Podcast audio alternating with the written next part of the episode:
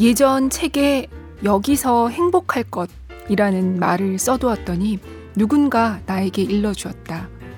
여기서 행복할 것의 줄임말이 여행이라고. 나는 크게 고개를 끄덕였다.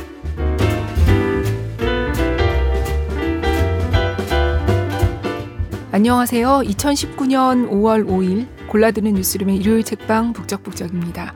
저는 3주에 한 번씩 찾아뵙는 조지현입니다. 오늘은 어린이날이고 또 일요일이고 어떤 분들에게는 연휴이기도 할 테고 오늘이 아니더라도 5월은 집에 있기 뭔가 아깝고 멀지 않더라도 여행을 가고 싶은 달이기도 합니다. 오늘은 저의 최애 여행 에세이를 갖고 왔습니다. 세상엔 많은 여행책이 있지만 저는 이분의 이 책이 그렇게 좋더라고요. 카피라이터 김민철님의 모든 요일의 여행입니다. 먼저 낭독을 허락해 주신 김민철 작가님께 감사드립니다. 저는 작가님의 팬이에요. 김민철 님은 어, 책 날개에 쓰인 소개를 잠시 읽어드리면 남자 이름이지만 엄연히 여자, 카피 한 줄 못 외우지만 엄연히 카피라이터, 그 흔한 공모전 한번 안 해보고 광고에 대해 아무것도 모른다는 이유로 잡다한 것들에 대해서는 어렴풋하게 안다는 이유로 2005년 광고 대행사 TBWA 코리아의 카피라이터가 됐다. 광고를 너무 몰라 회의 시간 치밀한 필기를 시작했고 그 회의록을 바탕으로 우리 회의나 할까? 라는 책을 냈다. 기억력이 너무 나빠 평소에 다양한 기록을 시작했고 그 기록을 바탕으로 모든 요일의 기록이라는 책도 냈다. 12년째 박웅현 CCO 팀에서 일하며 SK텔레콤 사랑을 향합니다. T 생각대로 T 이 편한 세상 진심이 짓는다. SK이노베이션 혁신을 혁신하다. 일룸 가구를 만듭니다 등의 캠페인에 참여했다. 몇 초만이라도 사람들의 마음을 얻기 위해 몇 달 동안 고민하는 세계에서 하루하루 살고 있다. 네, 이렇게 소개도 있습니다. 저는 이분의 명성은 익히 들었으나 책은 늦게서야 읽었어요. 작년 여름에 방금 소개에도 나왔던 모든 요일의 기록을 읽고 아니 이분 책을 내가 왜 안 읽었었지 하고서는 다른 책들도 읽었는데요. 모든 요일의 여행은 2016년에 처음 나와서 지금 14쇄를 찍었네요. 어, 오늘 들으시면 아마 맞아 그렇네 하시겠지만 이 여행책은 그냥 어떤 여행지나 그곳에서 있었던 일에 대한 책은 아니에요. 대신 그것보다 훨씬 중요한 것에 대한 이야기라고 생각합니다. 어, 책은 뭐 서너 장, 대여섯 장 이렇게 에세이 여러 편으로 이루어져 있는데요. 오늘은 먼저 제일 첫 번째 글 일상을 떠나 일상에 도착하는 여행부터 일부분을 발췌해서 읽어볼게요.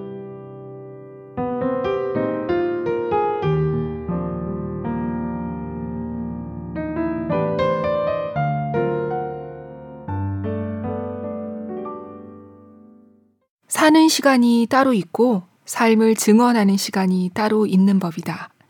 알베르 까미 결혼 여름 중 사는 시간은 도처에 널려 있었다. 살고 싶다는 의지와 관계없이 자동으로 살아갈 수 있도록 이 사회는 완벽한 시스템을 구축해 놓고 있었다.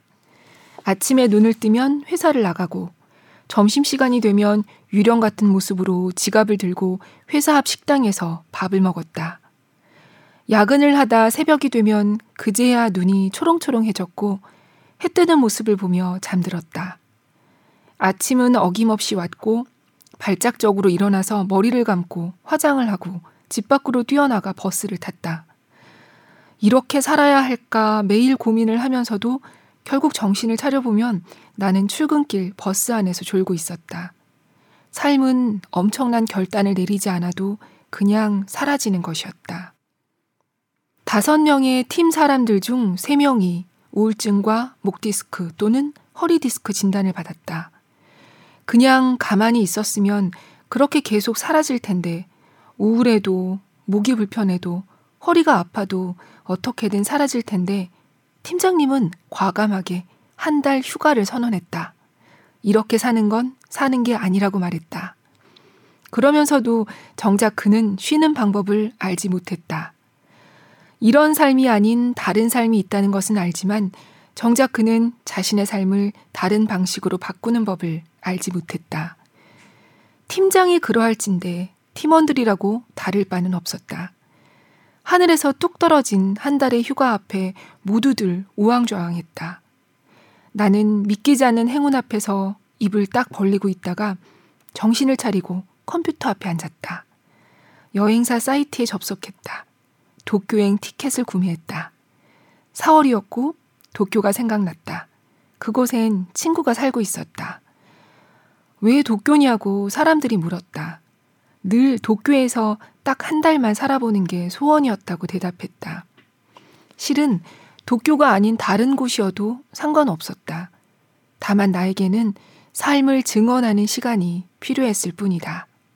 그냥 사는 것만으로는 삶을 증언하기에 턱없이 부족하다는 사실을 나는 이미 깨닫고 있었다.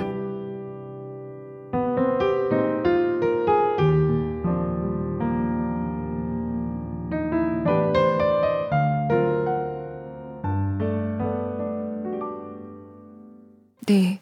그래서 저자는 도쿄로 갑니다. 22일 동안 친구 집에 머물게 되는데요. 22일. 방금 전에 한 달 휴가. 부러우시죠? 저도 이 부분에서 매우 부러웠습니다. 저자는 도쿄에서 아무 계획도 없고 해야만 하는 일도 없는 이 저자의 표현을 빌자면 오직 나를 위해서 나의 시스템을 스스로 구축해내야 하는 시간을 갖게 돼요. 그리고 무작정 아무 지하철역에 내려서 아무 골목을 걷고 아무 가게에 들어가 커피도 마시고 그 풍경을 찬찬히 봅니다.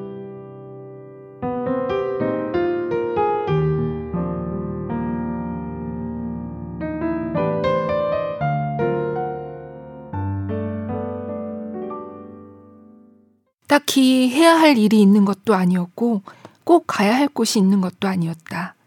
하지만 일상에 대한 강박관념에서 벗어나기 위해 떠나온 여행에서 나는 또 뭔가를 해야만 한다는 어딘가에 가야만 한다는 강박관념에 사로잡히고 있었다.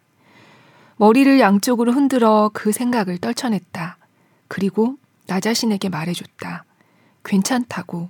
아무것도 하지 않아도 괜찮다고. 여기는 서울이 아니라고. 오롯이 너의 시간이라고. 저녁이 될 때까지 계속해서 걸어 다녔다.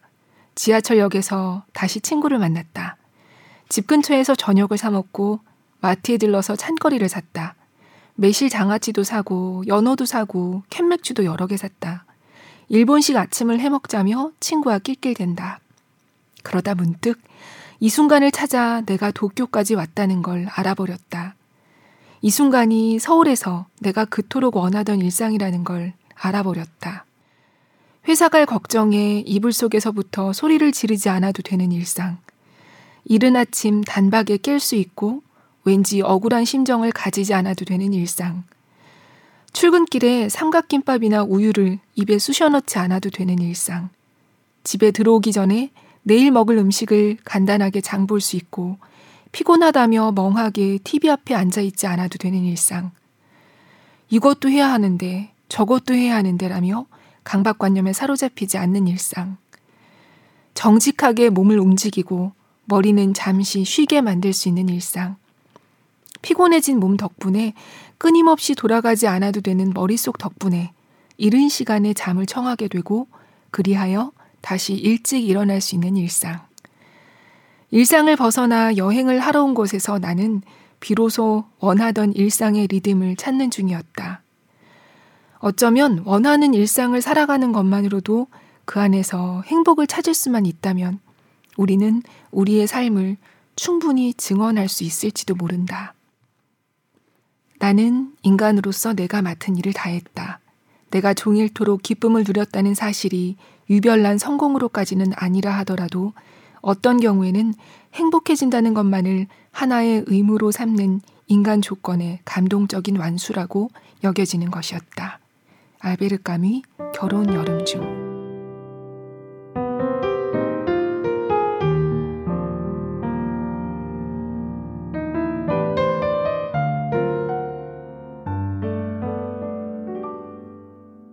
네. 그렇죠. 일상에서도 이렇게 행복을 찾을 수 있다면 우리는 멀리 가지 않고도 삶을 증언할 수 있을지 모릅니다. 김민철 님이 이 저자분이 직장인이기 때문에 더 공감이 되는 부분들이 있었어요. 뭐 작가나 여행 전문 기자나 아무튼 직장인이 보기에는 그래도 좀 자유로워 보이는 사람이 아니라 시간 맞춰 출근해서 머리를 싸매고 스트레스 받는 직장인의 마음이 이 책 전반에 흐르고 있습니다. 그런데 우리가 여행을 가면 또 그곳이 오매불만 그리던 곳이라면 더더욱 여기서만은 다 계획대로 착착 잘 되고 행복해 할 것 같은 강박이 생기기도 하잖아요. 그런데 꼭 그래야만 하는 걸까? 질문을 던지는 글로 가보겠습니다. 제목은 반성문을 쓰는 여행이에요. 글은 이렇게 시작합니다.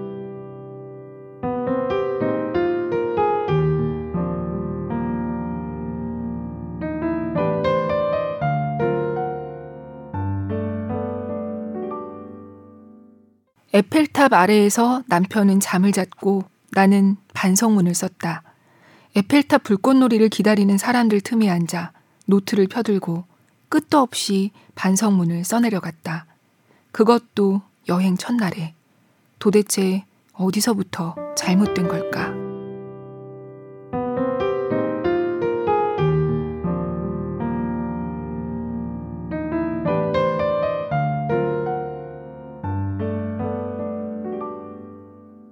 네. 갑자기 왜 반성문을 쓰게 된 걸까요? 저자는 남편과 프랑스 파리에 도착했어요.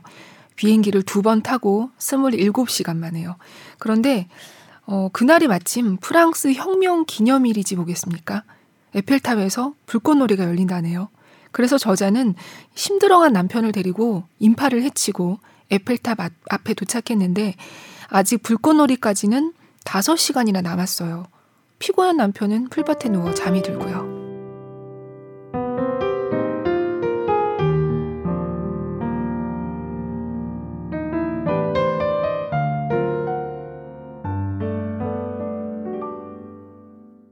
풀밭에 누워 자는 남편을 보며 나는 나 스스로가 한심하고 또 미워서 견딜 수가 없었다. 도대체 뭘 보려는 건가? 뭘 이렇게까지 보려는 건가? 나는 노트를 꺼냈다. 반성문을 써내려갔다. 왜 늘 이 모양이지? 파리는 왜 계속 나에게 숙제가 될까? 난 왜 포기하지 못할까? 왜 유독 파리에서는 적당히 템포 조절하는 법을 배우지 못하는 걸까? 적은 보이지 않았다. 아니, 오히려 그들 안에 있었다. 그들을 타락시키고 부패시켰으며 황폐화시켰다. 그들은 속고 있었다. 그들은 자신들을 조롱하는 세상에 충실하고 고분고분한 소시민이었다. 기껏해야 부스러기밖에 얻지 못할 과자에 완전히 빠져 있는 꼴이었다. 사물들이라는 제목을 가진 조르주 페렉의 이 소설에는 사물에 대한 열망에 인생을 저당 잡힌 남녀가 주인공으로 나온다. 그들에게는 파리 전체가 영원한 유혹이었고 그들이 집착하는 것은 소유의 기호들을 계속 늘리는 것이었다. 사물들에 대해 비슷한 취향을 가졌으며 부자가 되고 싶다는 열망에 사로잡힌 사람들과 친구가 되었다. 그들은 삶을 사랑하기에 앞서 사물들을 사랑했다. 이상한 일이었다. 파리에만 도착하면 조르주 페렉의 소설 속 주인공이 된 기분이 들었다. 이상하게 파리에서는 그랬다. 물질에 대한 욕망과 그럴싸해 보이고 싶다는 욕망, 누구에게 보여줘도 부러워할 만한 여행을 만들고 싶다는 욕망에 나는 어쩔 줄을 몰랐다. 4년 전 혼자 파리에 왔던 때가 떠올랐다. 그때 내게 파리는 거대한 숙제였다. 대학교 때 잠깐 와본 걸로 나는 파리를 내 고향으로 여기고 있었으니 다시 가는 파리는 무조건 최고여야 했다. 내 고향이니까. 언어도 안 통하고 아는 사람도 하나 없는 이상한 고향이지만 무슨 상관이람? 무작정 정보를 수집했다. 인터넷에도 책에도 파리에 대한 정보는 넘쳐 흐르고 있었으니 어려운 일 하나 없었다. 보는 곳마다 멋있어 보였고 내가 거기에 있다는 걸 상상만 해도 벅찼다. 보는 사진마다 맛있어 보였고 나도 저런 음식 꼭 먹어봐야지 다짐했다. 가야 할 곳, 봐야 할 것, 먹어야 할 것, 놓치지 말아야 할 것들로 파리를 빼곡히 채웠다. 그렇게 호기롭게 도착한 파리에서 나는 자꾸 길을 잃었다. 아니, 목적지를 잃었다. 가야 할 곳이 너무 많았기에 나는 어디를 가야 할지 몰랐다. 먹어야 할 것이 너무 많았지만 겨우 찾아가서 먹은 것들은 모두 의아한 맛이었다. 이걸 위해서 왜 여기 와까지 라는 생각을 억지로 밀어냈다. 맛있어야 했다. 나는 행복해야 했다. 파리에 왔으니까. 어떻게 내가 여기까지 왔는데 안 행복할 수 있겠는가? 어떻게 감히 행복을 의심할 수 있겠는가? 어느새 나는 행복을 연기하는 배우가 되었다.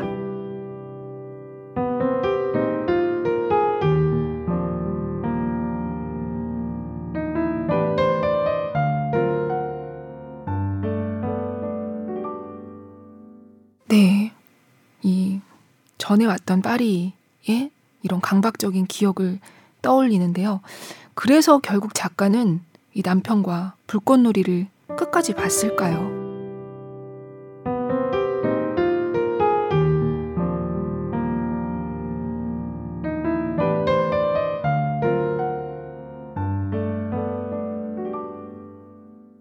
밤 11시 드디어 불꽃놀이가 시작됐다. 짐을 챙겨 에펠탑 바로 아래로 갔다. 에펠탑에 처음 보는 얼굴이 시작됐다.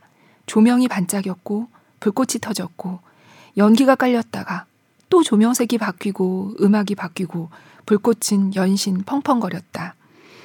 그렇게 15분쯤 그 불꽃을 보고 있었던 것 같다. 아직 끝나려면 한참 남은 것 같았지만 단호하게 돌아서며 그에게 말했다. 이제 됐어. 집에 가자. 나는 남편의 손을 잡고 불꽃을 등지고 걷기 시작했다. 내 등 뒤에서 파리는 내내 쿵쾅거렸고 하늘빛은 이렇게 저렇게 바뀌었고 불꽃놀이가 만들어내는 빛이 파리 건물들의 진한 그림자를 만들었고 건물 벽마다 불꽃 그림자들이 펑펑거리며 만들어졌다가 지워지기를 반복했다. 나는 한 번도 뒤돌아보지 않았다. 계속 지하철역을 향해 걸어갔다. 걸으면서 계속 나에게 말했다. 내가 또 잊어버릴까봐 거듭해서 꼭꼭 씹어 말했다. 다시는 오늘 같은 날을 만들지 말자. 속도를 줄이고 욕심을 줄이자. 너무 많이 안다는 것은 아무것도 모르는 것과 같은 이야기다. 그 독약을 섣불리 마셔선 안 된다. 지도와 정보를 내려놓자. 우리의 취향과 우리의 시선과 우리의 속도를 찾자. 오늘은 겨우 시작이니까. 시작의 미숙함은 언제나 용서되는 법이니까. 우선은 집으로 돌아가서 씻고 잠을 자자. 내일부터는 여행자가 되어보자. 우연한 행복을 찾아보자. 진짜 여행을 시작해보자.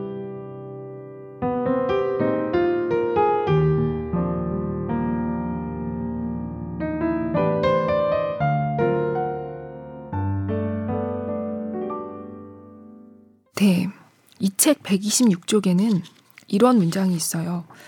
거길 못 갔다고 큰일 나는 게 아니야. 그거 못 먹었다고 여행이 끝장나는 게 아니야. 그래요. 정말 그렇죠. 그리고 저자는 일요일이 있는 여행이라는 제목의 글에서 이렇게 썼습니다.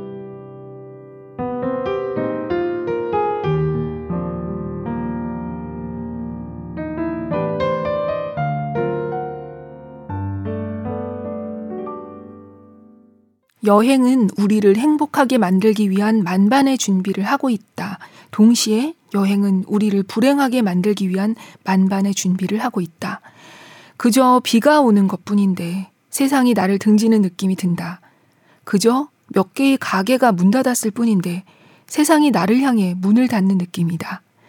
한 가게 주인이 나에게 불친절했을 뿐인데 온 도시가 나에게 불친절한 것 같은 느낌이 든다. 그저 길을 못 찾았을 뿐인데 이 여행 전체가 잘못된 길로 들어선 것 같은 착각이 든다. 이런 마음의 과장법은 순식간에 여행자의 다리를 걸어 넘어뜨려 버린다. 다름 아니라 포르투에서 내가 그랬다. 갑자기 비가 억수같이 내렸고 도무지 그칠 기미가 안 보였고 거기에 일요일이라 모든 가게는 문을 닫았고 용기를 내서 조금 움직여 보아도 갈 곳은 없었다. 몸만 흠뻑 젖을 뿐이었다. 바로 어제 해가 났을 때 이 도시를 떠올려 보니 불행의 강도는 더 크게만 느껴졌다.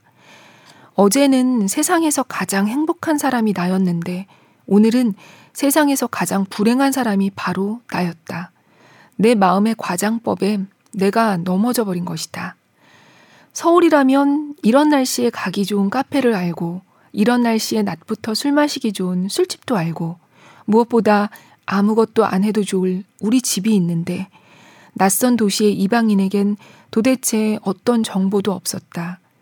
거리에 아무도 없는 걸 보면 나를 뺀 모두가 어딘가에 모여 좋은 시간을 보내는 듯한 착각까지 들었지만 그곳이 어딘지 나는 몰랐다.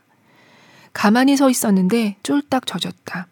갑자기 내가 오랫동안 여행을 간다고 말했을 때 힘들겠다라고 말한 어떤 분의 말이 생각났다. 그때는 도무지 무슨 말인지 알아듣지 못했다. 어떻게 여행이 힘들 수 있단 말인가. 반항심까지 생겨났었지만 이제는 100번 공감했다. 여행은 우리를 불행하게 한다. 그리고 불행하게도 그 모든 불행에 대처하는 방법은 아무도 모른다. 오직 자기 자신만이 그때그때 답을 찾아내는 수밖에 없는 것이다. 찰리 브라운이 말했다. 인생이란 책에는 뒷면에 정답이 없다고. 정확하게 같은 결론이다. 여행이란 책에도 정답은 없다. 그 순간 그 장소에서 나의 선택만이 존재하는 것이다. 쫄딱 젖은 남편이 말했다. 그래도 어딘가 우리를 구원할 곳이 있지 않을까 여행책을 뒤적이는 나에게 남편이 단호하게 말했다. 여행에도 일요일이 필요해.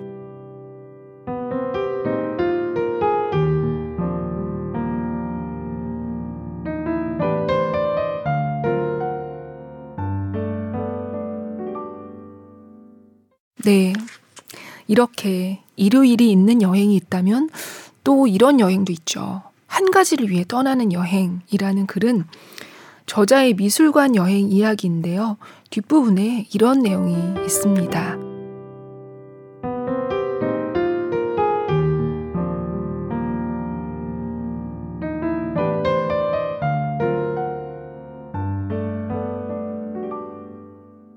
나는 미술관 기행을 떠난 사람이니 미술관에 대한 에피소드가 넘쳐나는 건 당연한 일이다. 그 이후로도 나는 아일랜드로 맥주 기행을 떠났고 프랑스 부르고뉴로 와인 기행을 떠났고 남프랑스로 까미 기행을 떠났다. 한 가지 목적을 두고 나머지는 어떻든 상관하지 않는 여행. 그것이 무엇이든 상관없다. 음식만을 위해 여행을 떠난 사람을 나는 존경한다. 그 섬세한 미각과 그 맹목적인 추구에 박수를 보낸다. 야구만을 위해 여행을 떠난 사람들도 나는 알고 있다. 야구를 전혀 모를 때였지만 그 여행에도 경이로운 구석이 있었다. 스노클링을 위해서 끝없이 여행을 떠나는 사람도 나는 알고 있다. 그 사람은 그걸 위해서 돈을 벌고, 그걸 위해서 휴가를 쓰고, 그걸 계획하며 행복해 한다. 그런 열정은 사람을 소진시키지 않고 더 활활 타오르게 만든다. 옆에서 지켜보는 사람까지 부러움에 젖게 만든다. 외국 유명한 미술관 앞에 길게 늘어선 줄을 볼 때면 늘 생각한다. 이 사람들은 평소에도 이토록 미술관을 좋아하는 사람일까? 서울에서도 미술관을 가본 적 없고 살면서 한 번도 미술관에 가본 적 없는 사람들이 파리에 왔으니까 그래도 루브르니까 라며 땡볕에 길게 줄을 선 걸 보면 가서 말하고 싶어진다. 안 그래도 돼요. 유명하다고 꼭 가야 하는 건 아니에요. 그림을 좋아하지도 않잖아요. 술을 좋아하신다고요? 그럼 여기 진짜 맛있는 와인을 파는 집이 있어요. 빈티지를 좋아하신다고요? 그럼 이 도시만큼 좋은 곳이 없죠. 조금만 걸어보세요. 그냥 아무것도 안 하고 싶다고요? 그렇다면 진짜 여기 잘 오셨어요. 아무 카페에나 앉아서 멍하니 사람들을 구경해 보세요. 여행의 참맛은 거기에 있어요. 좋아하는, 내가 좋아하는, 남들과 상관없이 내가 사랑하는 바로 그것을 위해 여행을 떠나는 것. 어쩌면 그것을 찾는 것만으로도 남들과는 다른 여행의 출발선에 서게 될 것이다. 건투를 빈다.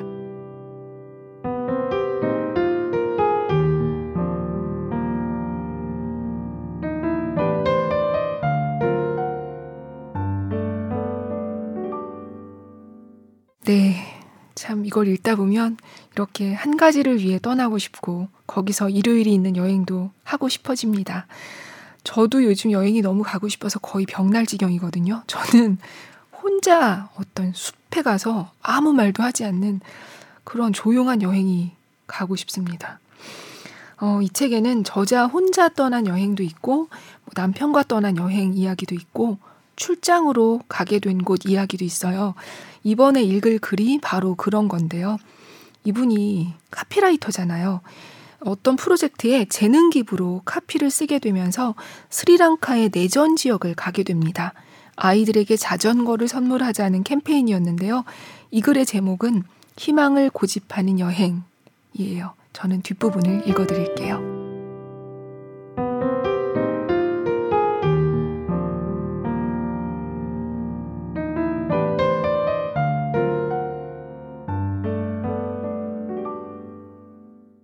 하지만 나는 남몰래 회의적이었다. 티를 낼 수는 없었지만 자꾸 비관론이 내 맘속에 잦아들었다. 자전거 한 대가 과연 희망이 될 수 있을까? 비만 오면 무너져 내리는 비닐봉지로 만든 집에 사는 이 아이들에게 희망은 무엇인 걸까? 포탄이 머리를 스쳐 지나가 숨구멍이 다 보이는 아이에게 자전거가 어떻게 희망이 될 수 있는 것일까? 절망이 가득한 이 땅에는 도대체 어떤 희망이 있는 걸까? 희망을 찾으려고 그토록 애를 쓰는 모두를 앞에 두고 나는 어쩌자고 이런 생각을 하는 걸까? 그때 내 눈에 풍선이 보였다. 분명 어제 내가 준 주황색 풍선과 하얀색 풍선이 동네 아이들의 손에 쥐어져 있었다. 학교에서 꽤 멀리 떨어진 마을에서 본 믿을 수 없는 풍경이었다. 학교에 가기엔 너무 어린 아이들의 손에도 어제 나와 마주쳤을 것 같은 아이들의 손에도 그 풍선들이 쥐어져 있었다. 그리고 아이들은 그 풍선 하나로 웃고 있었다. 나는 그만 모든 것이 미안해져 버렸다.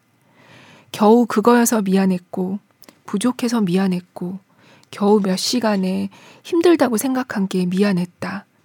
무엇보다 절망을 말할 자격도 없으면서 그들의 희망을 비관한 것이 미안했다. 도대체 무슨 자격으로 내가 그들의 희망을 비관한단 말인가?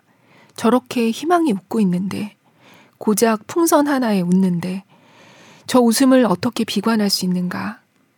나는 오래전 하워드 진의 책에서 읽은 가르침을 떠올렸다. 나에겐 절망할 권리가 없었다. 내가 해야 할 일은 단 하나였다. 희망을 고집하는 것. 전쟁에도 불구하고, 지뢰에도 불구하고, 비닐봉지 집에도 불구하고, 희망을 고집하는 것. 풍선 하나에, 꽃 한 송이에 활짝 웃으며 아이들이 기어이 희망을 고집하고 있었기 때문에 나는 희망을 고집한다. 끝끝내 꺾일지라도 끝까지 나는 희망을 고집한다. 어떤 희망은 의무다.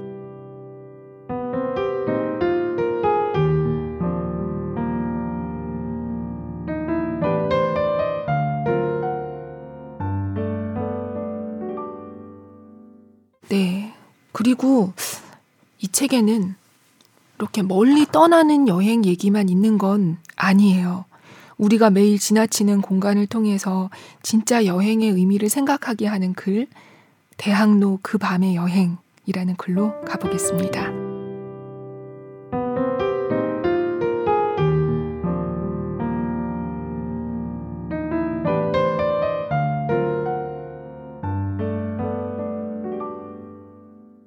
매일 가로수길로 출근한다. 1년을 못 채우고 그만둔 첫 회사도 가로수길이었으니 도합 13년을 매일 가로수길로 출근하는 중이다. 강남이 내게 편안한 적은 한 번도 없었지만 가로수길만은 예외다. 그냥 여기는 회사다.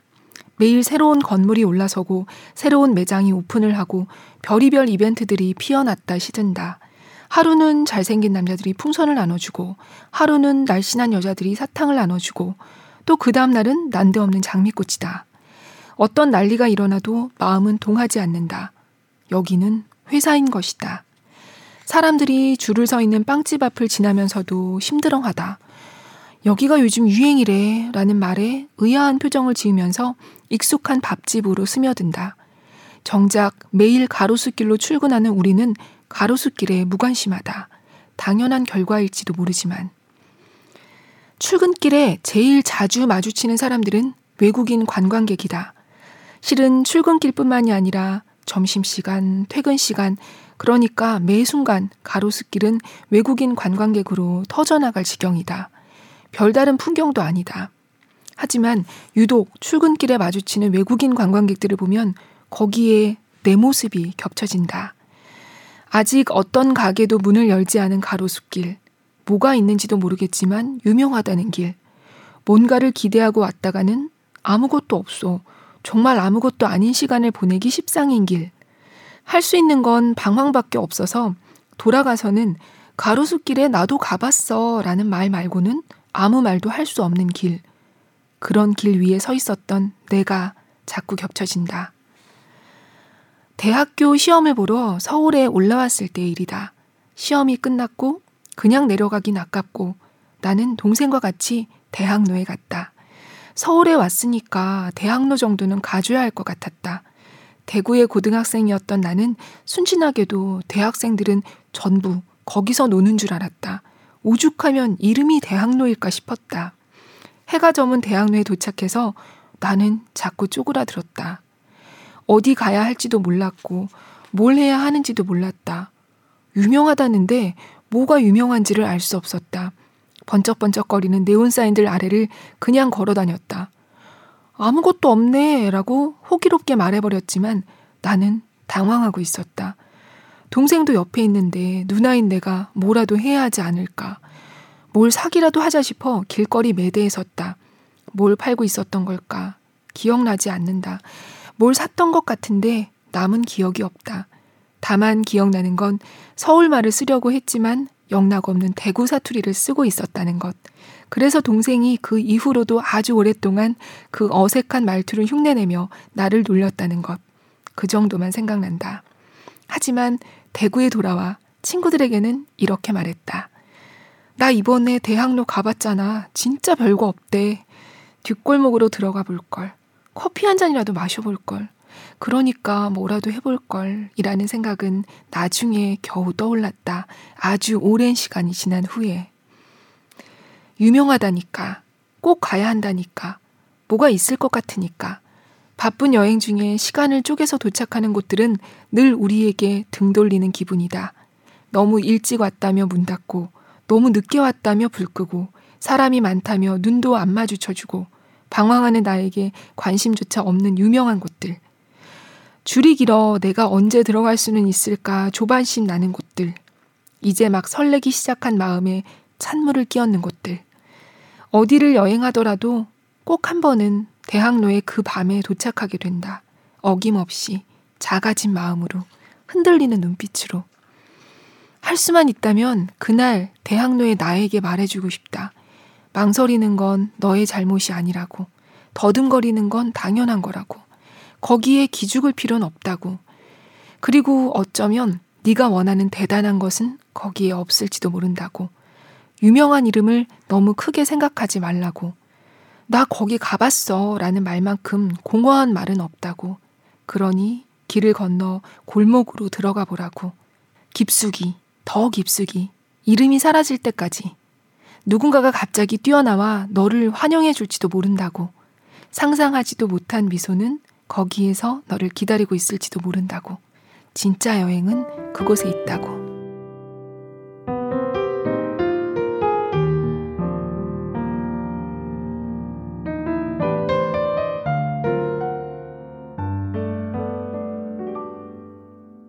네. 여행은 사전에서 찾아봤어요. 나그네려에 단일 행자를 씁니다. 갈 행자.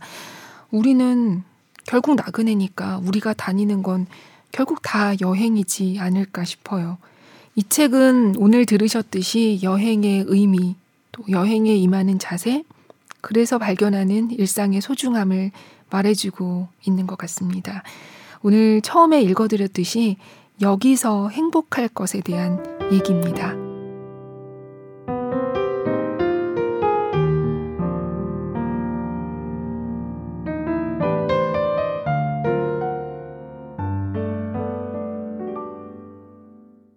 매일 더 부지런한 동네 여행자가 되자고 마음을 먹는다.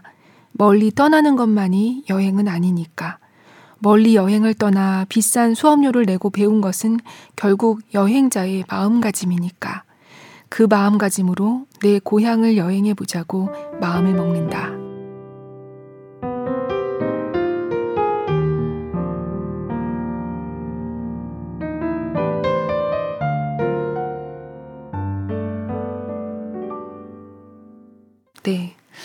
여기서 행복하고 떠나서도 행복하려면 잊지 말아야 할 게 있습니다.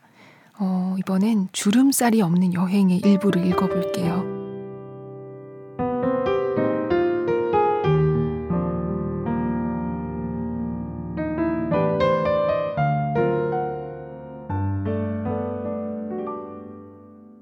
남의 여행은 남의 떡이다. 언제나 더 커 보이고 언제나 윤기가 흐른다. 흠집은 좀처럼 찾아지지 않고 부러운 행운만 넘쳐 흐른다.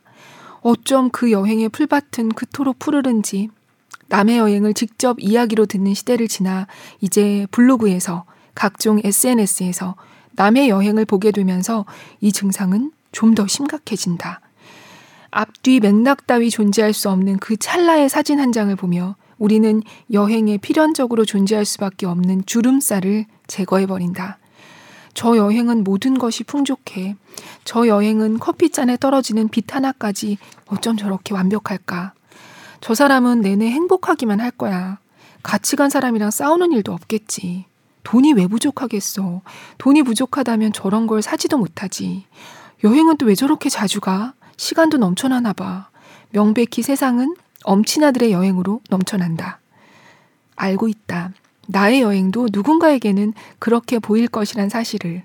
내가 나의 SNS를 보고 있어도 이토록 모든 조건을 다 갖춘 여행이 없어 보인다. SNS에서는 내가 방금 버스를 놓쳤다는 사실도 어마어마하게 바보짓을 하고 있는 중이라는 것도 엄청 비린 생선을 엄청 비싼 돈에 먹었다는 사실도 편집된다.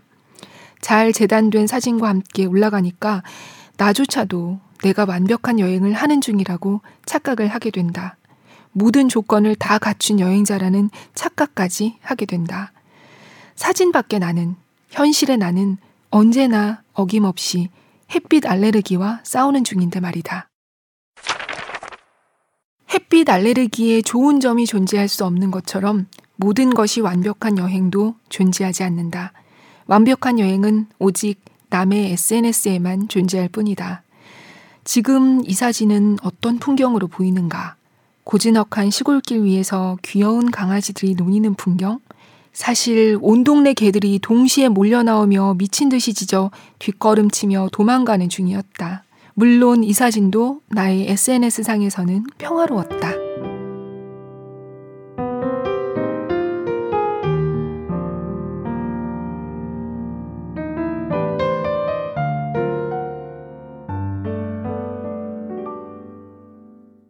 네, 여기서 저자가 말한 사진이 책에 실려 있는데요.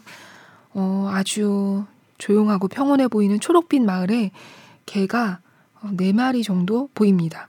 사진만 보면 완벽하게 평화롭습니다. 네, 완벽한 여행도, 완벽한 인생도, 완벽한 직장도, 완벽한 가족도 모두 남의 SNS에만 존재하는 것 아닐까요?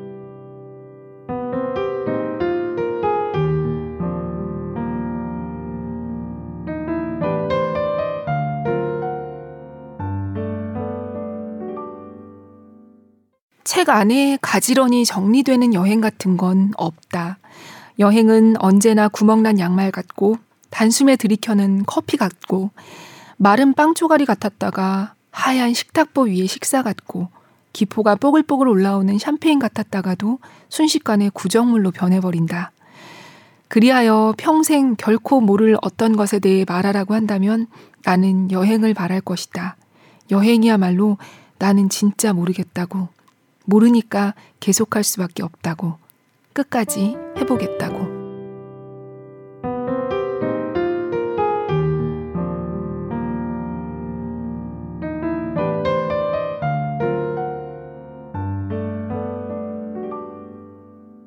네.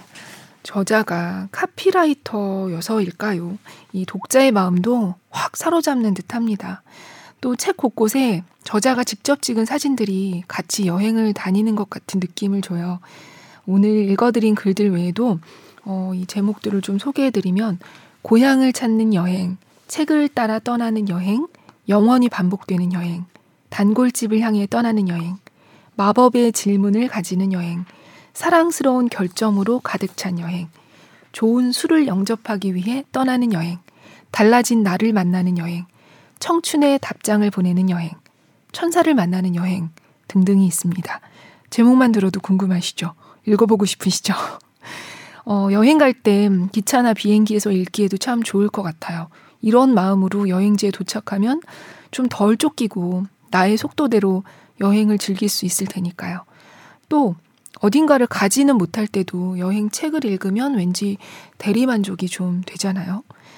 다음에는 제가 기회를 봐서 이분의 모든 요일의 기록도 읽어드리고 싶은데, 어, 청취자 여러분들께서 팟캐스트를 들으시고 책도 좀 사주시고 하면 뭔가 낭독 허락을 받기가 조금은 더 쉬워지지 않을까 하는 기대를 살짝 해봅니다. 오늘도 들어주셔서 감사합니다. 어, 지난번 카프카의 변신 들으시고 팟빵에 댓글 남겨주셨죠? 채원 석영님께서 어, 100페이지 읽다가 기억 안 나서 포기. 저만 그런 게 아니었단 위로를 받네요. 어, 이름 길고 어려워서 포기한 톨스토이 고전들도 꼭 부탁드립니다. 이렇게 써주셨습니다. 그리고 그레고르부터 가족까지 사람들의 변신의 폭과 속도와 대상이 시절을 떠나서 다를 게 없다는 그 대가의 메타포에 감탄을 합니다. 라고 해주셨습니다. 그 좋은 책, 나쁜 책, 이상한 책님께서는 읽지는 못했었는데 이름만 들어보고 어, 이번에 들으니까 흥미진진하다고 해주셨어요. 네, 다음에 또 세계문학 해볼게요. 참, 그리고 북적북적은 유튜브로도 보실 수 있어요. 어, 비디오로 보면 뭐 더 좋은 점이 있느냐? 라고 물으신다면 그런 건 아니지만 혹시 나는 유튜브가 좋다 하시는 분들은 유튜브로도 보실 수 있습니다. 네, 그럼 저는 여기서 인사드리겠습니다. 여행하는 것 같은 일상 보내시고요. 저희는 3주 뒤에 또 만나요. 안녕히 계십시오.